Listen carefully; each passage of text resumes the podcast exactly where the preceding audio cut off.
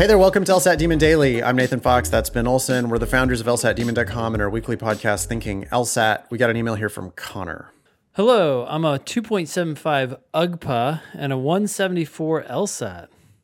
Okay, that's a splitter. I graduated college six years ago. Soon afterward, I became a licensed CPA while working for a national public accounting firm where I've been employed for the past five years.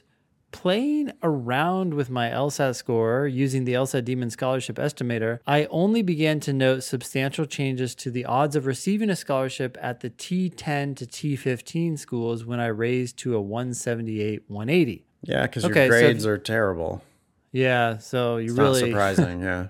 you really have to be at a high high LSAT score and you can't be in the top 10. They just you're gone. You're out for them. Almost always, yeah. I mean, there there are going to be very rare exceptions, but I said very rare, not But so me, so not you probably. yeah. Okay. I want to work as a corporate attorney at a firm in the f- 500 plus lawyer staffing band. Okay. Big law. That's big law. Yeah. Looking at the most recent NALP reports for law schools outside T20, I noted that the graduate placement at the large firms becomes pervasively slim. Yeah, you know, Matt Dumont just went. He he he said straight up, big law is not an option at my school. Hmm. He's at Maryland. I don't know what Maryland is exactly ranked, but he's like, it ain't happening at my school. Yeah. So uh, it, it is. I don't think that's actually technically correct because I think that there's always going to be like a one percent type of a thing happening where if you're literally the valedictorian of your school i mean I, I remember the valedictorian of southwestern law school going straight into a big law job that paid 200 something thousand dollars but i mean the dude was literally the valedictorian of the school Well, what do you think Rachel Gezerseh would say? Right? she'd say you can do anything all you got to do is just pound the pavement which is you know i think that's also true but like most people aren't like 2% of the hustler that rachel gezerseh is Yeah. Yeah. You know, if you bought Rachel Gezerseh's book and you actually committed to doing everything that it says in the book, then you'd be. She's, by the way, an adjunct professor at Southwestern Law School. Hmm. Anyway, Yeah. So, okay, it, they are pervasively s- slim. I'm aware that the school ranking, wherever I may choose to enroll, will, s- will serve to make the journey toward my ultimate goal of finding large law, of finding a large law firm placement more or less difficult, but not impossible. Defining quote best as the school with the highest percentage of graduates employed at a firm with 500 plus attorneys, I would like to go to the best possible school for the least amount of cash out of pocket. I'm 30, getting married, and the timing of having kids has moved from the brainstorming phase to the let's agree in no uncertain terms phase. All right. Therefore, this process would likely be better begun sooner than later. really? I mean, you'd have to explain that to me. Yeah, I mean, my first kid was while I was in law school. And you're a dude. I mean, women go to law school pregnant. Like it happens. Yeah. It's maybe not optimal, but it happens. I mean, you're you're gonna God, if you're gonna do this, you are going to make law the center of your life, right? You you don't practice Yeah, if you're gonna go law. to a firm. Yeah, what are the hours there? Twenty hours, or yeah, two thousand hours a year minimum. Who gives a fuck about your wife and kids? I mean, the firm doesn't give a shit. They they are gonna care about your billable hours, and that's it. I told you the story about my friend, right, who needed time to manage family and law firm, Okay. and he told his managing partner or whoever was above him, some partner at the firm, and the response was, "Would thirty thousand dollars help?" Right. right. Yeah. He's like, "I just need more time at home," and they're like, "Would thirty thousand dollars do the trick?" Right. That's how they operate. Right. Yeah. They they need to squeeze maximum value out of their they're already making a huge investment in you and if $30,000 means that you then don't actually have to go home because you can hire a nanny or a housekeeper or a whatever it is Yeah. um, then that's what they're going to do. But the, the answer is never going to be, oh, by the oh, by all means. I mean, yeah, Yeah, you- take off at five. You no, need- you yeah, should get be out of here. man. What are you doing here at five fifteen p.m.? I'll pick up your slack. What, what, Yeah, that's not a thing. Um, so boy, you're getting married and you want to have kids. You are just you're gonna have a like this is gonna be a big trade off here. And and there's not I don't think there's really like a compromise. It's just kind of like I mean, here's a deeper question for you. Why do you want to go to a firm with 500 plus attorneys? because he wants to make a lot of money. I think there's just no there. That's there's that's the only answer to that question. No one ever wants to do this for any reason other than money. Okay, well, on that point, right, you realize, Connor, right, you are an accountant. You've probably heard the study. If you make less than $60,000 a year, your life is challenging.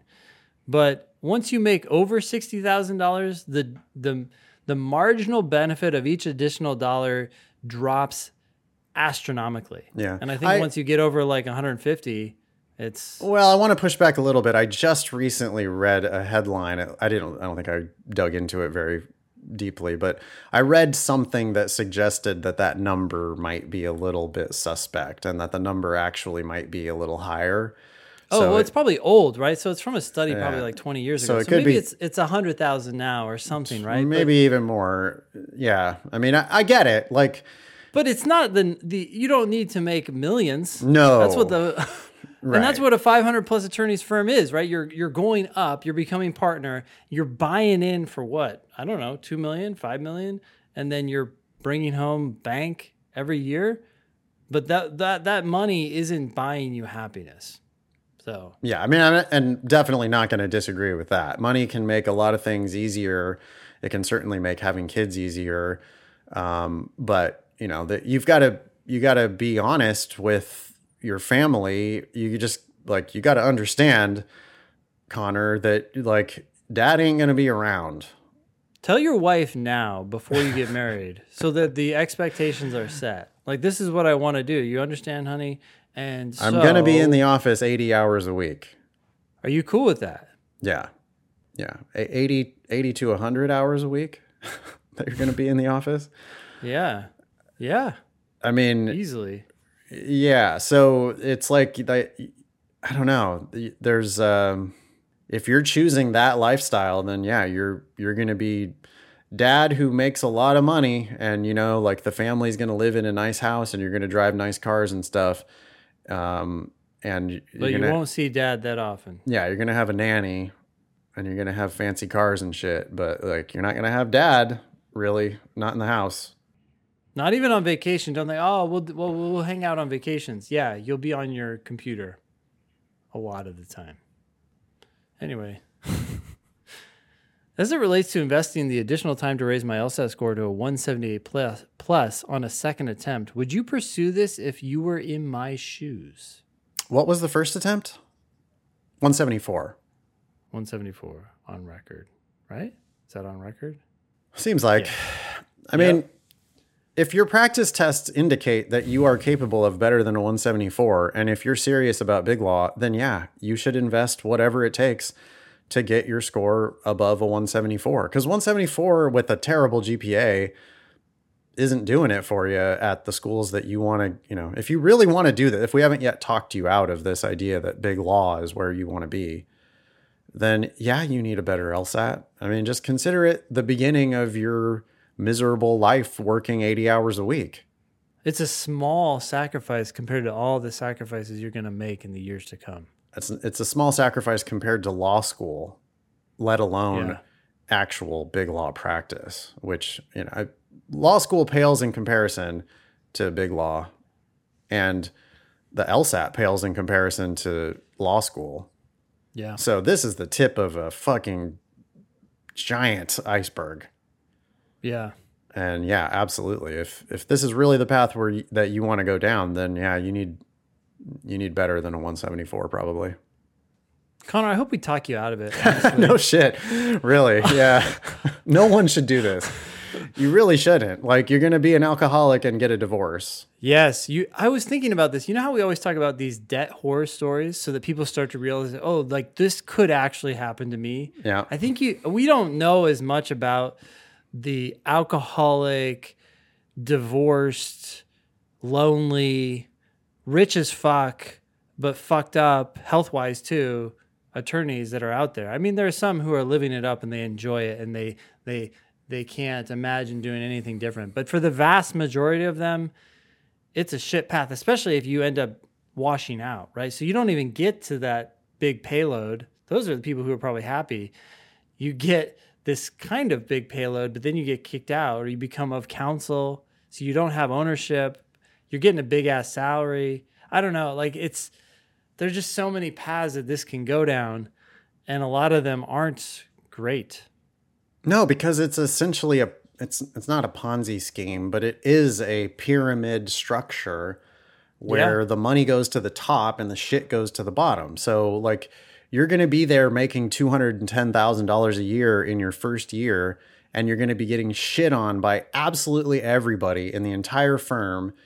And it, you know they're going to encourage you to spend money. They're going to encourage you to have drug problems alcohol problems. It's this big like flashy lifestyle to to try to hide the fact that you're in the office for a fucking 100 hours a week. And um all for what all so that you can make 200 grand now and have this slim chance of becoming partner someday and making millions um it's just it's not even a good way to make money No. like if you know, if, if you're a young person coming to me going, "Hey, how do I make six figures?" I would never suggest law. That'd be the last thing I would. I'd be like, "What are you good at? Can you can you know? I mean, the best way to make money in the United States is to start a business. I mean, just like no brainer. Like you you need to start a business if you really want to make money. And that you know, this like no, but that's too risky. Uh, So I'm going to go down this big law path. Fuck, talk about risk. yeah. I mean, now you're investing three years of your life making no money, plus whatever you pay in tuition, plus putting your family and your health at risk while you work 80 hours a week or 100 hours a week for your first three, five years so that you can be part of this up or out uh, culture where they're just, you know, I mean, they, it like, it's a fact. I mean, the, half the people who do it burn out Yeah. and um, yeah, I don't know. I, I just I, I agree. I I really hope we talked you out of it. Thanks for writing in. Email daily at lsatdemon.com if you'd like to ask us a question or share some LSAT or Law School admissions news. Thanks for listening.